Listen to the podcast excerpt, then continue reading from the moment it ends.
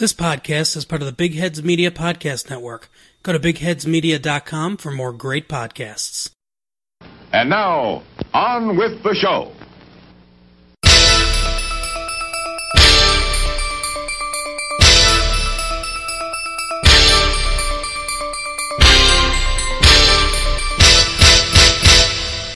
Hey everyone, welcome to We're watching here. We're watching here. This is Opinionated Movie Talk with Chris and Perry. My name is Chris Williams. With me, he's the silly games to my kung fu fighting Perry Seibert. That's that's very entertaining based on something I'm going to say later. oh, today we are going to be continuing our catch up of 2020 films. We're going to be talking about Steve McQueen's Lovers Rock. We're going to be talking about Darius Marder's Sound of Metal and Eliza Hittman's Never, Rarely, Sometimes, Always. Maybe not in that order, though. Um, but before we do that, Perry, today was a big day for the Film Critics Society we're a part of, the Detroit Film Critics Society. Uh, they uh, announced the top films of 2020, and I'm sure you saw the list. You voted with me. I did indeed. Our year end awards are up and ready to be perused and argued about and discussed and tweeted. And I hope you like Nomadland. So, because Yeah. that, that's all over. Um, yeah. And uh, yeah, I mean, I obviously it was my number one film of the year, but I, I could have gone with maybe Carey Mulligan as Best Actress. I voted very specifically to try to push other films. Okay. Figuring that Nomadland was getting more than enough support. I, I mean, I'm as I said. I think I said this when we talked about it.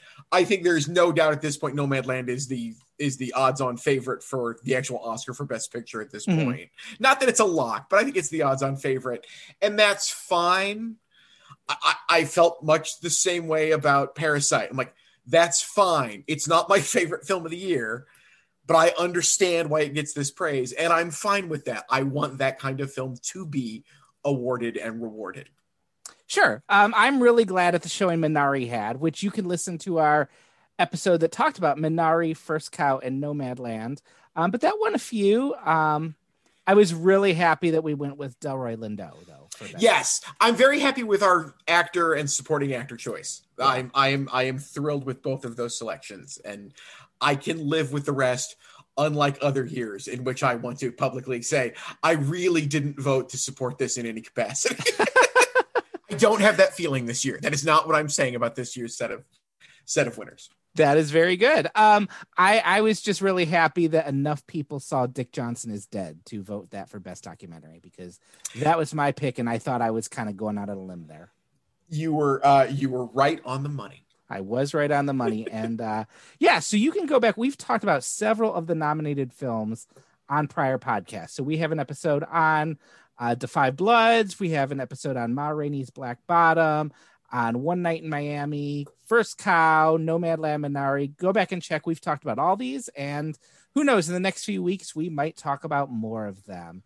So, Perry, is, before we move on to uh, talk about more 2020 catch ups, what have you been watching lately? I am. Uh, I will. Uh, yet again, was asked to appear on an episode of Cathode Ray Mission, and we are doing. I don't want to say a definitive dive because I think uh, I think the uh, the gentleman who runs that podcast thinks this is too big a filmography to commit to one episode on. So we're going to be flitting around the filmography of Steven Spielberg. Oh, wow. And that has forced me to go back through some stuff that I haven't watched in a very long time, sometimes since it first came out. Uh, and so I had two very interesting experiences with uh, with early 21st century Spielberg. I revisited AI and the Terminal okay. Okay. and was uh, pleasantly surprised by my reaction to both in different ways. Uh, the the terminal is even better than I remembered. The terminal really only suffers from having uh, a, a, a gaudishly hissable bad guy, brilliantly played by Stanley Tucci. Like, like it's just it's the it's the it's lazy. It's the only aspect of the film that's lazy. And I'm not talking about his performance. I just mean that character. That character just fluctuates It's whatever the movie needs at that moment that character is. Mhm. And so it's a screenplay issue. That said, I really like sort of trapping Spielberg in one place and making him make that make that uh, terminal interesting visually for two hours. Uh, and uh, it is a it is the kind of performance most actors couldn't get away with. And Tom Hanks is very good in it. Yes. Uh, that accent should disqualify you from serious consideration for much of anything.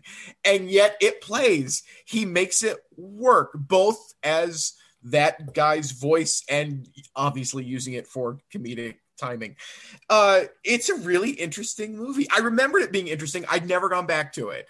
Uh, and I had warmer feelings for it than I remembered with the same caveat of, oh, Stanley Tucci's fantastic at this, and he's he might as well just be twirling his mustache throughout most of it. Like this, this is a better film than that. I, you know, I don't think I've seen that since it came out on home video, which is the only time I saw it. I didn't see it in the theaters. Uh, and I remember liking it. I just never, it's another one of those ones I just never went back to. Uh, what did you think of AI? I'm always curious about people's reaction to that. AI was another interesting revisit. I think it's the first time I've seen it since I saw it in the theater. Okay. I don't. I might have watched it like you know the the week it came out on DVD. I don't remember. I don't own it, so I don't think I did. Um, it is weird Mhm. and really, really idiosyncratic. Nobody else would have made it. Um, it is interesting how often Spielberg approximates Kubrick without ever really feeling like Kubrick. Uh, and I will say that the flaw that I remember at the time still holds for me, and it's that Spielberg is at his heart really. I, I, I, he is childlike. He's always been childlike, and I don't necessarily intend to mean that he's immature. I just mean that the fault for me in the film, for all of its grand ideas, comes down to the fact that he cannot conceive of love uh, from a child being anything more than the need to be loved. Oh, interesting. and there's a weird miss there that is that is not emotionally correct for the for the case he lays out at the front of the film about what this film is. It just doesn't work. It falls apart because he's not willing to tackle what is what really is love then? What is the responsibility hmm. to a thing you love but he's not programmed to be loved he's programmed to love right. so it's off. It's just there's mm-hmm. this mis there's just a misfire for me in the emotional thrust of the story. I want to just follow the mom. I don't care that the kid wants to be loved because he's a robot. He's not a kid. I am not emotionally invested in this journey at all. It is only an intellectual exercise, and he fails to follow the question that he's posing. So it falls apart as that. All that said, man, it doesn't look like anything else. It doesn't feel much like anything else. I mean, in general, and in the Spielberg catalog, Mhm. it's a fascinating movie, and I like I like how idiosyncratic it is. It's what it's the first time he'd taken a screenplay credit since Close Encounters. Yeah. Uh, so no, he didn't he write the screenplay or at least did the story for Poltergeist. Oh, I meant of a film he directed. Oh, Yes, okay, he has yes. a screenplay credit on Poltergeist. Yes, but I mean, yes, Close Encounters. meaning this is really personal in a way Mhm. that many of his films are not. Um, Yeah. So it's it's a fascinating movie, and the last thing I'll say is that Jude Law remains a god. I I I I love Jude Law, I- and, and this is it's it's nice to remember why. I, I love him in that. I need to, I'm due for a revisit to AI. It's one I go back to every few years because it is one of those ones that the things I like, I love, but there's always just, there's something that keeps me from like totally loving it. And I can never figure it out. And I think what you said was something I want to keep in mind when I watch it again, uh, which I, I need to restart my Spielberg series. And when we get to where we're at, I can probably talk more about that. But uh, yeah, that, that's one I'm looking forward to revisiting again. Um, What have you been watching, Chris? Oh man, I, I I was having a hard time picking one for this. So I've watched a lot with my kids, but I really don't want to talk about watching Goonies because I got in trouble the other night when I said it's not good. Um, I, and No, I'm gonna right. pref- It's- I'm going to preface not. that. It, it's, it, it's not terrible, but it's No, not and- good. no, and, and I enjoy the Goonies. I have a lot of nostalgia and a lot of love for it. I watched it with my son. It's great to watch with a nine year old. But I got you. You would have thought I had kicked a puppy when I said Goonies isn't good, even though I followed that up with it plays for a nine year old. Um, so I watched that. I watched SpongeBob movie with my kids, and the only thing worth saying about that is it's the least weird SpongeBob movie there is, even though it has Keanu Reeves as a talking tumbleweed. But uh, the one I want to talk about is uh, last weekend we took our kids to the Henry Ford Museum, and we we got a pass uh, to go there and Greenfield Village over the summer. Um, and while we were there, we decided to go see an IMAX movie, and they had you know one of those forty five minute documentaries. It was about people teaching kids about the wilds of America, narrated by Morgan Freeman. And you know, as a movie, it's a 45 minute IMAX documentary. There's nothing really spectacular to the content, you know, to what you're learning. But oh my gosh, Perry, after sitting and watching movies on my TV or laptop for the last year, to sit in front of because the the Henry Ford IMAX is one of those giant. I think Yes. it's the biggest screen in Michigan. One of those giant screens, crystal crystal clear projection, 3D. Man, it was like a religious experience. It like there were shots that were in space, there was up close, you know, to bugs. There were you know shots in the woods, and it was so great. And my kids were just I like my son's been to IMAX movies before. Like he's been to the Limax movies at AMC. Like that's how he saw Endgame and Sure. But he hasn't seen an IMAX movie like this. And my daughter, who is fascinated by space, had never been to an IMAX movie. Wow. They both they both like just came out like I felt like I was in the movie and it was great and it was so much fun. And yeah, just to be remembered that movies can give you that experience, which i i- even just with something that is so, you know, on the surface, such a, you know, 45 minute easy thing that would be a feature on 60 minutes if it wasn't for the cameras used and things like that. Uh-huh. But uh so much fun to do that. I, I loved doing that. Moving on to smaller screens, uh, we are continuing our catch up of films from 2020. Although I think a lot of times now it's 2020, first two months of 2021. Time means nothing anymore. As we talked about, I, I follow the Oscar calendar. If it came out between Yeah. January 1, 2020 and February 28th, 2021, it's a 2020 release. It's and, and yeah, time means nothing. But um, we're going really far back for our first movie we're going to talk about because from what I remember, never, rarely, sometimes, always was the talked about movie at last year's Sundance Indeed. uh, in 2020. So we're talking pre-pandemic everything. All the critics were talking about never, rarely, sometimes, always, which is now available to stream on HBO Max as well as I think rental at most places. Uh, Perry, this film had not been on my radar to talk about until with our last episode, you had it as where as your we're watching pick. Yeah. So we decided to talk about that. You were very taken with it, and I'm wondering if you could kick us off by telling the people what this movie is about and why you liked it so much. This is the third film from writer director Eliza Hittman. Uh, it stars a young woman named Sydney Flanagan as Autumn, a teenager who discovers she is pregnant. And the entire film is about how she scrapes up enough money and uh, goes with her cousin, uh, played by Talia Ryder, named Skylar, to uh, New York City, to uh, no Philadelphia. It's Philadelphia, New York City. No, Well- she leaves Pennsylvania to go to New York City. That's right. That's right. That's how that works. Uh, so that she can get an abortion. And uh, it's about what a 17 year old goes through trying to get an abortion.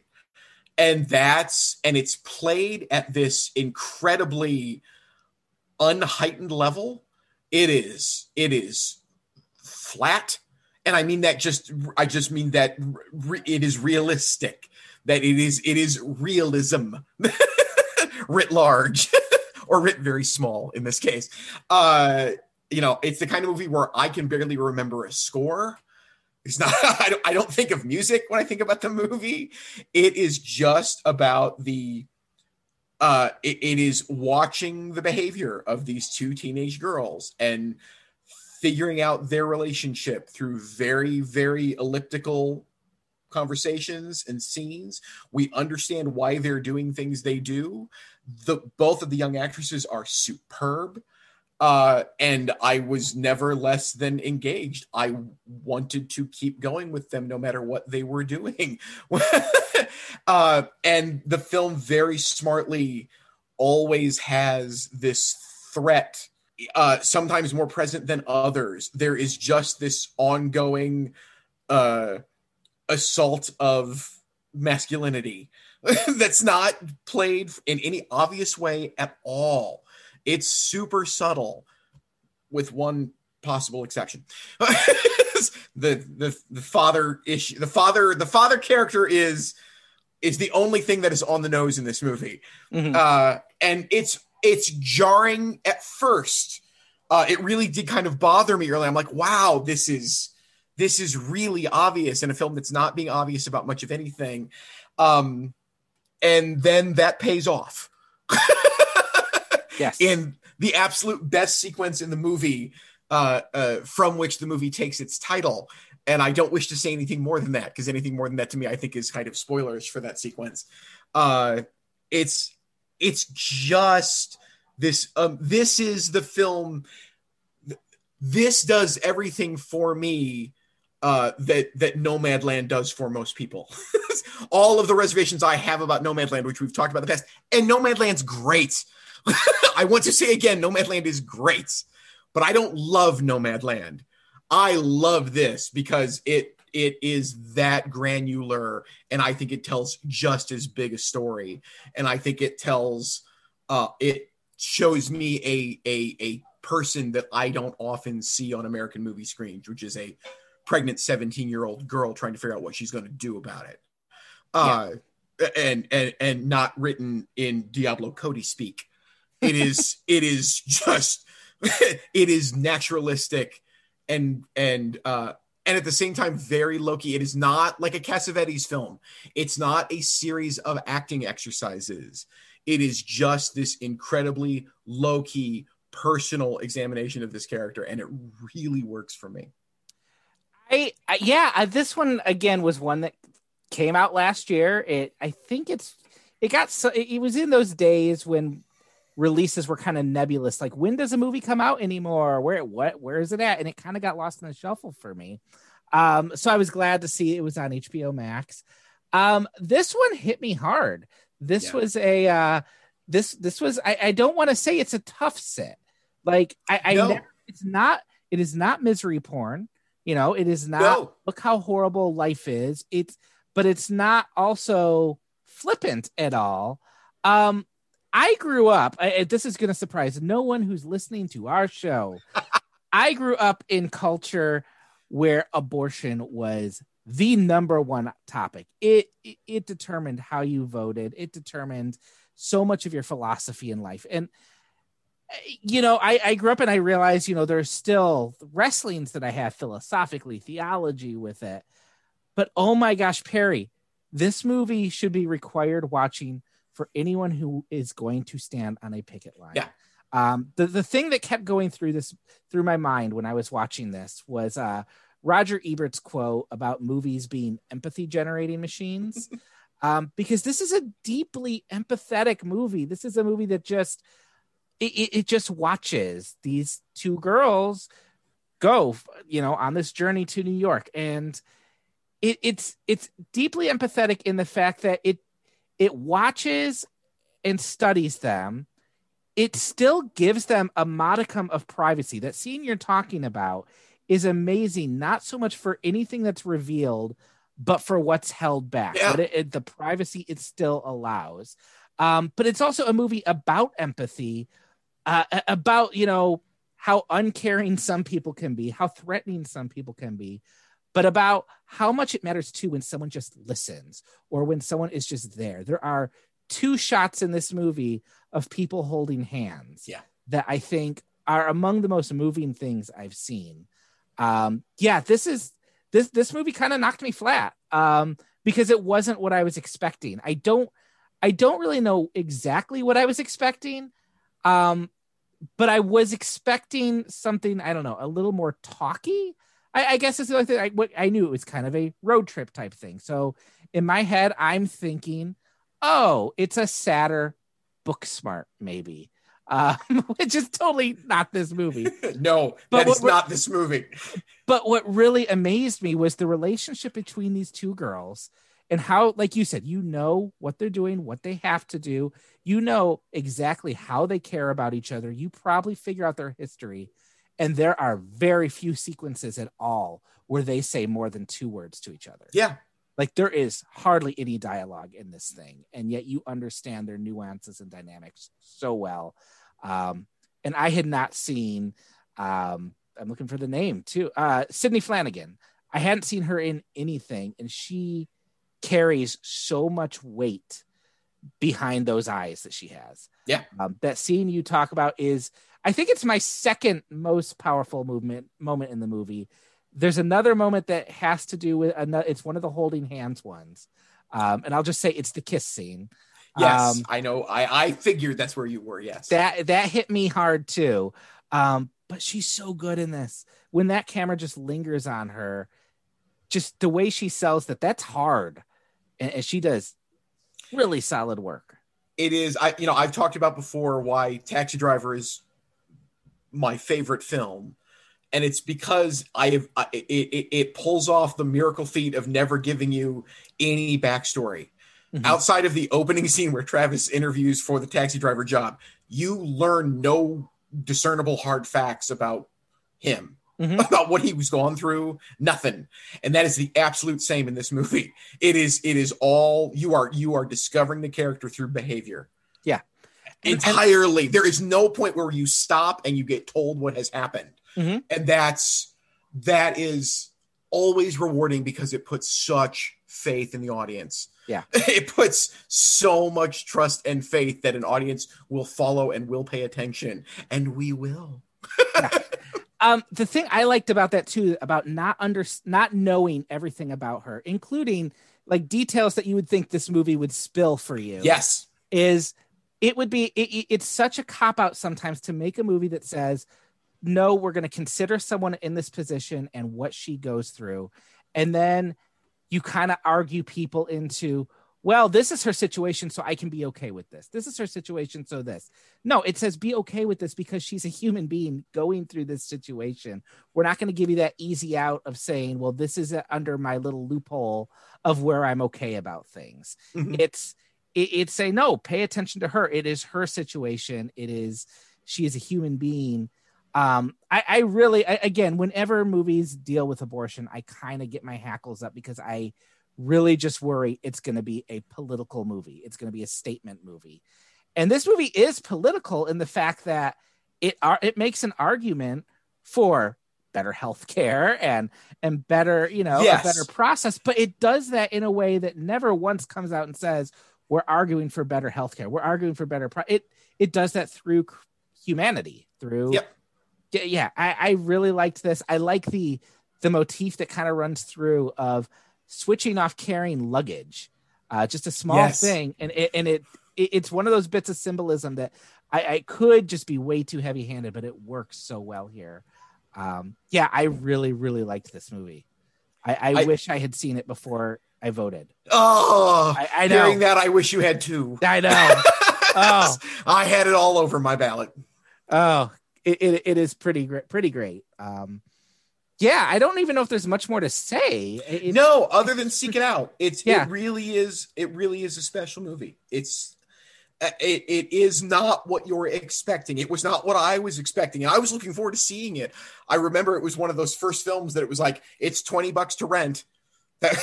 Right when the pandemic started when they tried that i was like oh i want to and there is nobody else in my household who wants to see this I have a hard time plugging that down as much as I want to see this. So I was very thankful when it showed up on on HBO Max. That's how Yeah. I watched a few months ago, and it's it it really is a special movie. It is. It, I highly recommend it. HBO Max. If you're already subscribing for Tom and Jerry, come on, do it for. Please, Yeah. please. Um, there's kind of a theme in these three movies that we're talking about this week. They are all movies that are not what I expected at all. And moving into our second movie, I can say this is one that I saw in the fall that just knocked me flat on my ass when I saw it because the director it came from, this is not what I expected from him. Um, so Steve McQueen actually did five films this year, all available on Amazon Prime. Uh, it, it is his small act series of films. They all tackle some segment of Black life in London over the la- over the last few decades. Um, Lovers Rock is the second movie that was released in that anthology. Uh, it basically follows a house party, the formation, duration, and kind of after events of that party uh, in a London suburb in the, I believe it's 1980, early 1980s is what I believe. I I'm not sure. The only hard clue I have is it's definitely after 1974. Okay. Um, but yeah, it just follows the events of this house party. Um, this is this is a movie, like I said, it knocked me flat when I saw it. Steve McQueen Perry is a director who he has made films that have ended up on my top 10 list a few times. I really like Shame. I really like 12 Years a Slave. I really like Widows. Two of those three movies, as much as I like them, I will never watch again because I they are such arduous experiences. Um, and what surprised me about Lovers Rock is it is a very lovely, vibrant, and alive movie. I, I think when I wrote my review, I called it the most alive thing I had seen last year.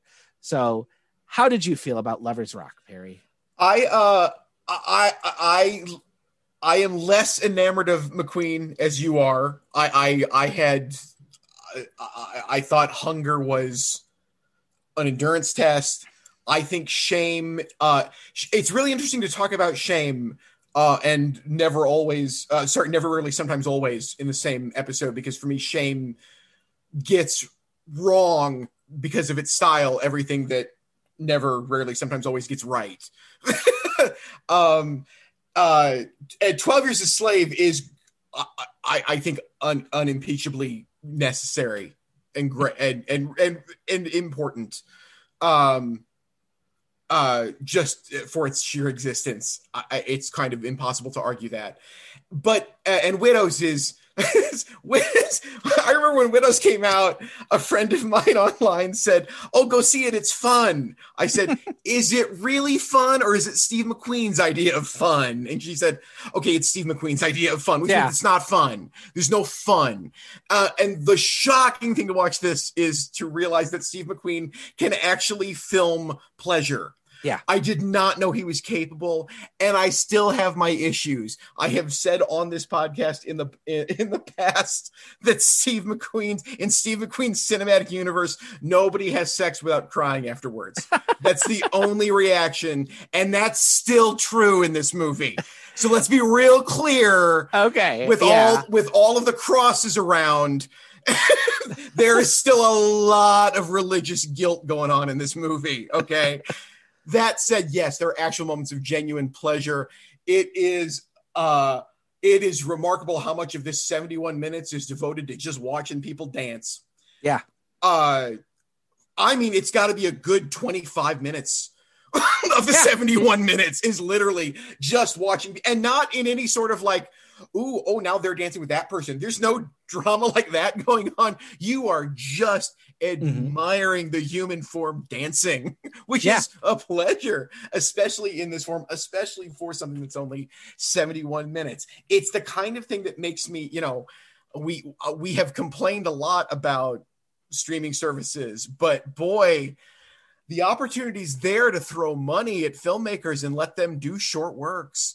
You know, I would love to see 40 minute, 30 minute, 55 minute movies from big time directors who just have a story that that's all Mhm. they need. They don't need two hours. I would love for Netflix and all of the streaming services to go in the other direction instead of tell instead of saying, "Ooh, you get 10 hours to tell your story." Hey, do you only need 25 minutes?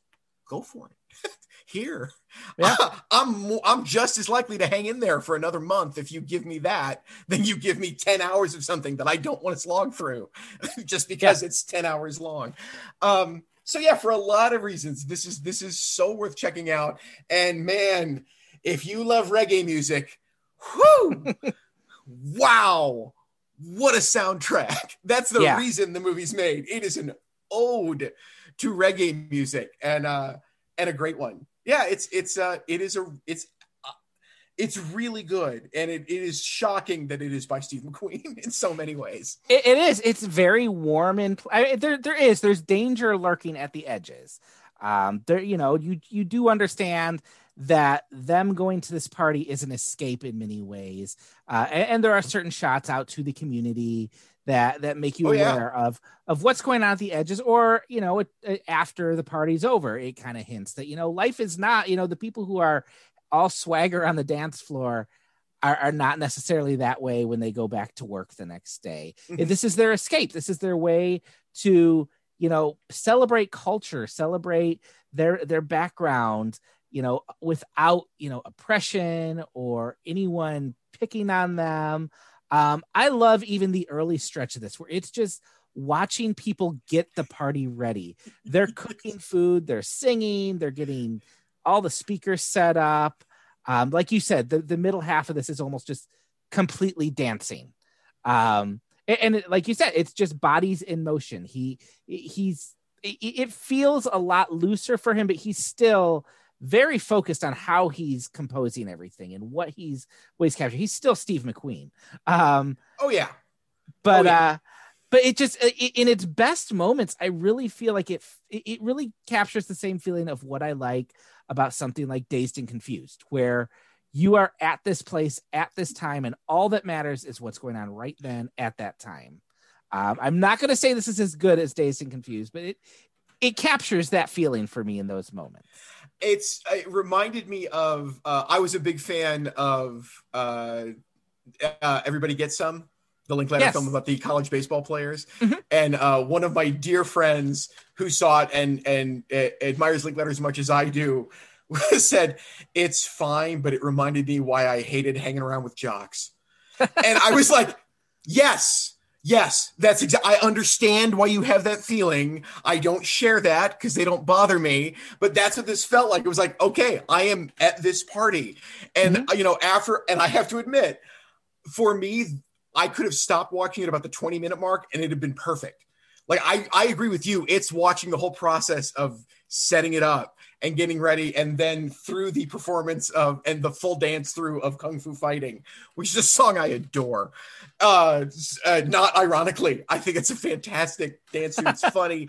It's great. It's it's, it's it's fantastic. And to watch that entire dance sequence i was like i could stop now. This is all i need. I don't Mhm. need any more. You have succeeded in this perfect short story uh this perfect tone poem uh and then there's another 50 minutes which i'm like okay you're gonna give me some characters that's fine i'm gonna i'm gonna confess i was never emotionally involved with anybody and not to say i disliked them i just didn't gravitate towards anybody uh you know it, it went where i expected it to go from mcqueen Mhm. uh okay it, yes it addressed the things I was like, okay, yep, okay, well, yes, there you are. Yep, there you are. Uh huh. Yep, okay. Uh, and so, you know, it, I was very happy to see it. I was very happy to know he's capable of something else. And the thing that's going to bother me going forward is if I know he's capable of something else, it's going to bother me if he continues to be as he always was. um Because now, because then it's not a question of, oh, you can't do anything else. It's you're choosing to do this. Sure. Why are you choosing to do this? smile a little bit. Uh, um, the, I wasn't really, uh, yeah. The, there's a love story that kind of weaves its way through, and I don't know that I was ever super invested in that. Um, but the sequence that I really appreciated, really liked, was when someone eh, there, there's someone who, at the dance who's been drinking a little too much, um, and he starts, you know, kind of picking a fight. And it the fight gets you know kind of calmed down. But it's all done without any dialogue or without you understanding exactly Yeah. what people are saying. But just the dynamics of how they play that plays out feels so genuine and natural. Uh, I, I really liked that. It's really an experiential film. I- if yes. it, if it stops and talks too much yeah you can kind of y- you know it, it, the emotional investment kind of wears off. But man when that party's going it, it is so much fun to watch oh, you are there. Mhm. You are there, and I I mean that in the best possible way. It's yeah, it's a it's a it's a fantastic short short piece. now have you seen any of the other small axe films he's done I have I have not. Okay. I I don't. No, I should. I fully grant I should. I don't know I- when that's going to happen. um i would say this one's definitely an outlier. This is the only one that is not based on a true story.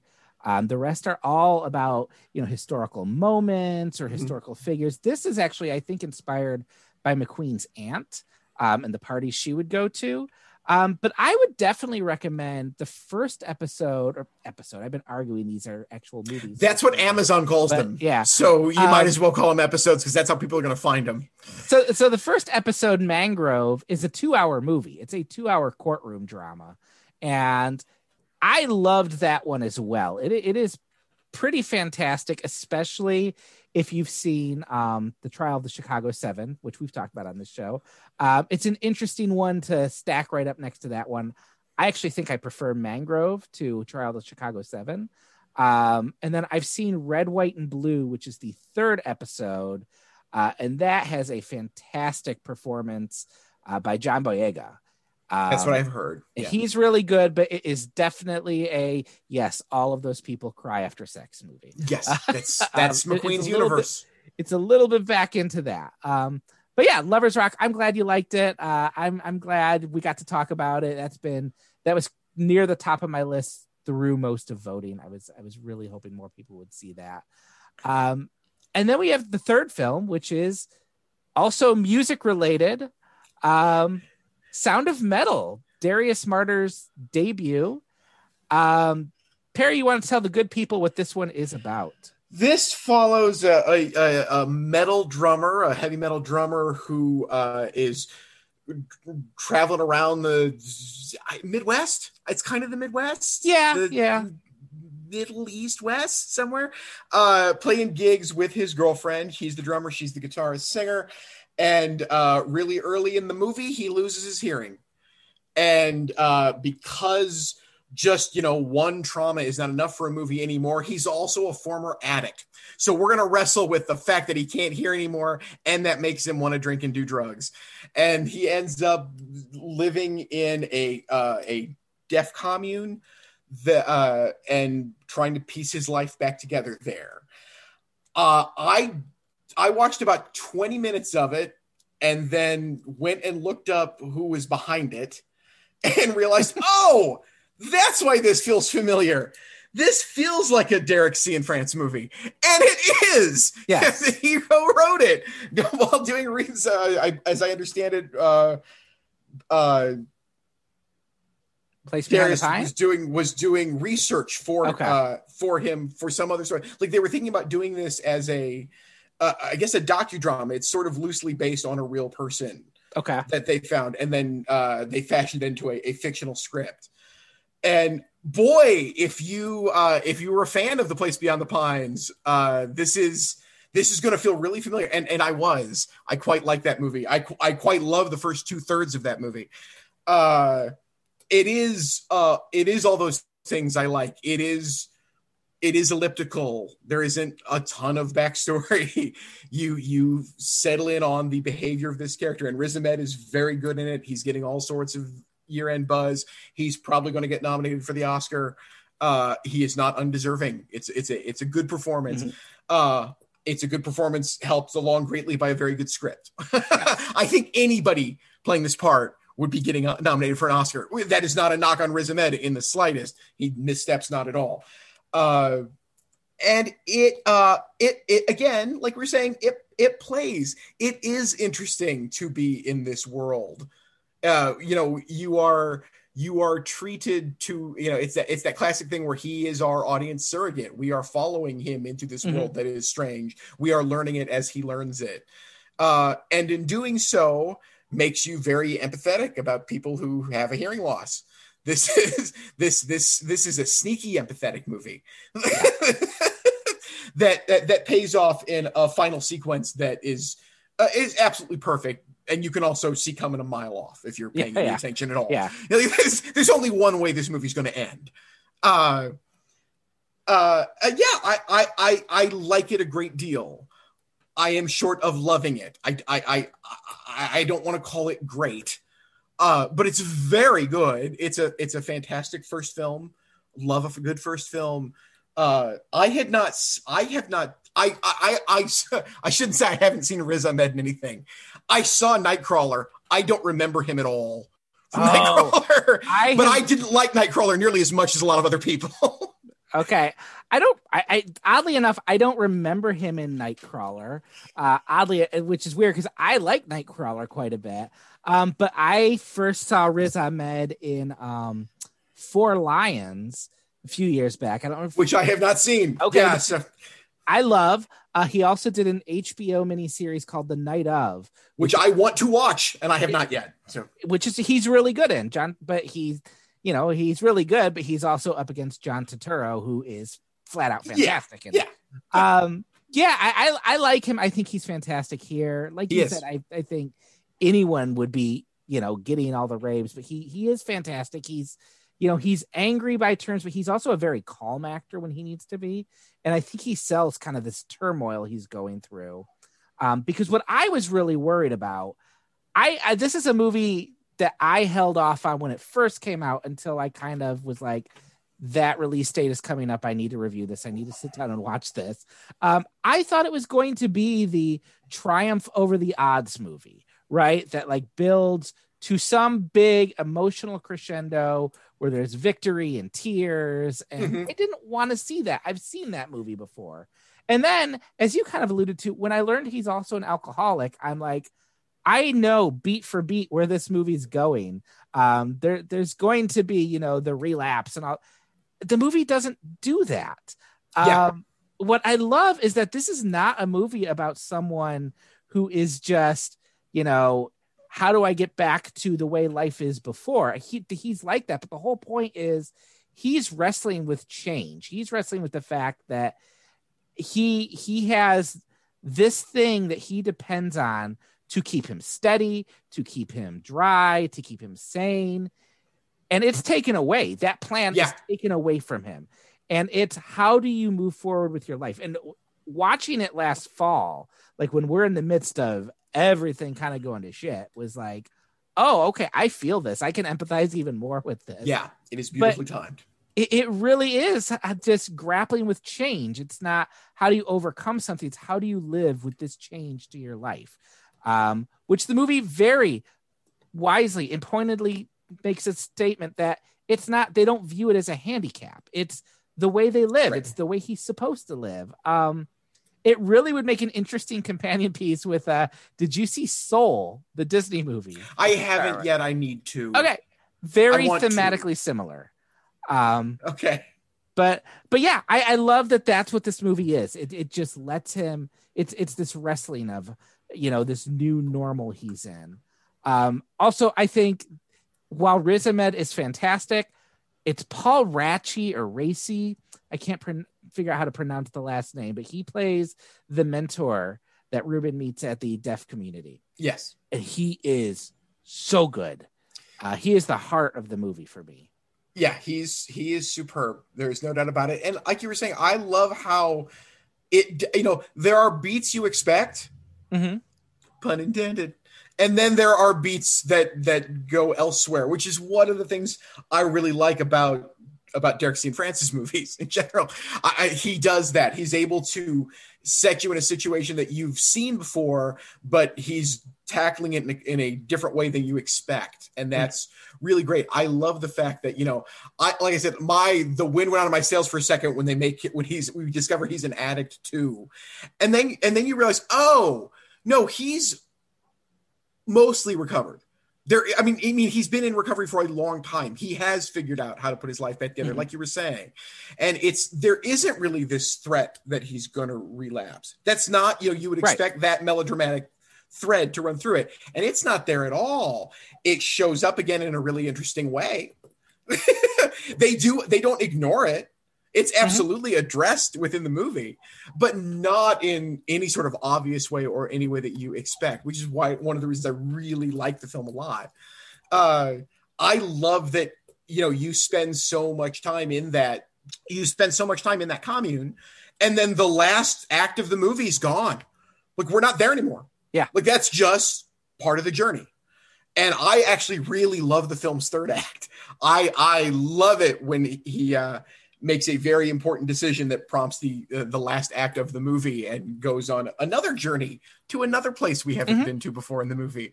Uh i'm avoiding spoilers.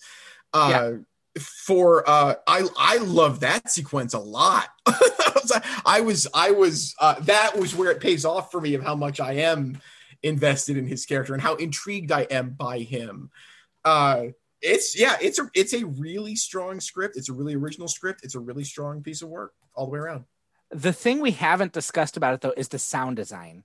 yes the way that it it gets you into his head and just I think the way they said is it's not a point of view, it's a point of sound they wanted to have.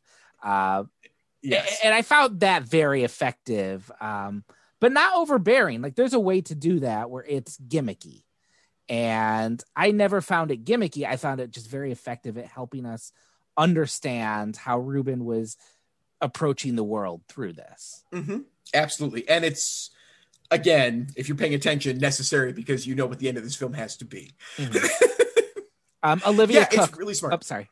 Olivia Cooke also very good in this. Um, yes as the girlfriend and I think their relationship is very, very well handled. And again, I mean, it's a movie that doesn't go where I thought it would be would go, and when it does take those, it takes a different route to places I thought it would go. yeah it's it's a it, yes. Much like the first two thirds of place beyond the pines. If you haven't seen that i really recommend. I think it's still on netflix. I have Uh, seen Place Behind the Pines, um, but I think I watched it. That was I've talked about this before. How you have those days where there's about ten screeners, Yeah. and you just pop it in one after the other. Um, so I remember very little about it. it's it's it the first two thirds of it do what this movie does all the way through like i was saying it's it's a very it is a situation that you've seen just not quite like that Mhm. and it moves in places i do not expect the problem is uh the last third of that movie is really uh, it's it, there's only one place it can go and that's where it goes.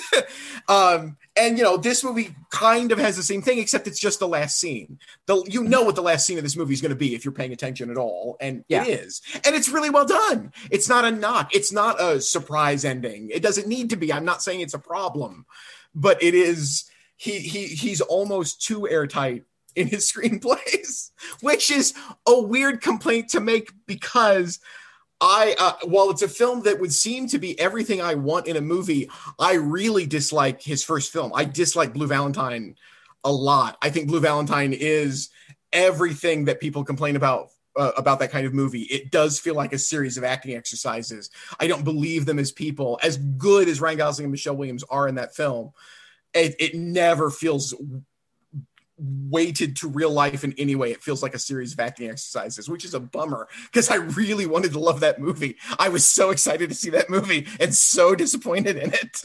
Talk But- about a movie where people cry after sex. Yes. yeah.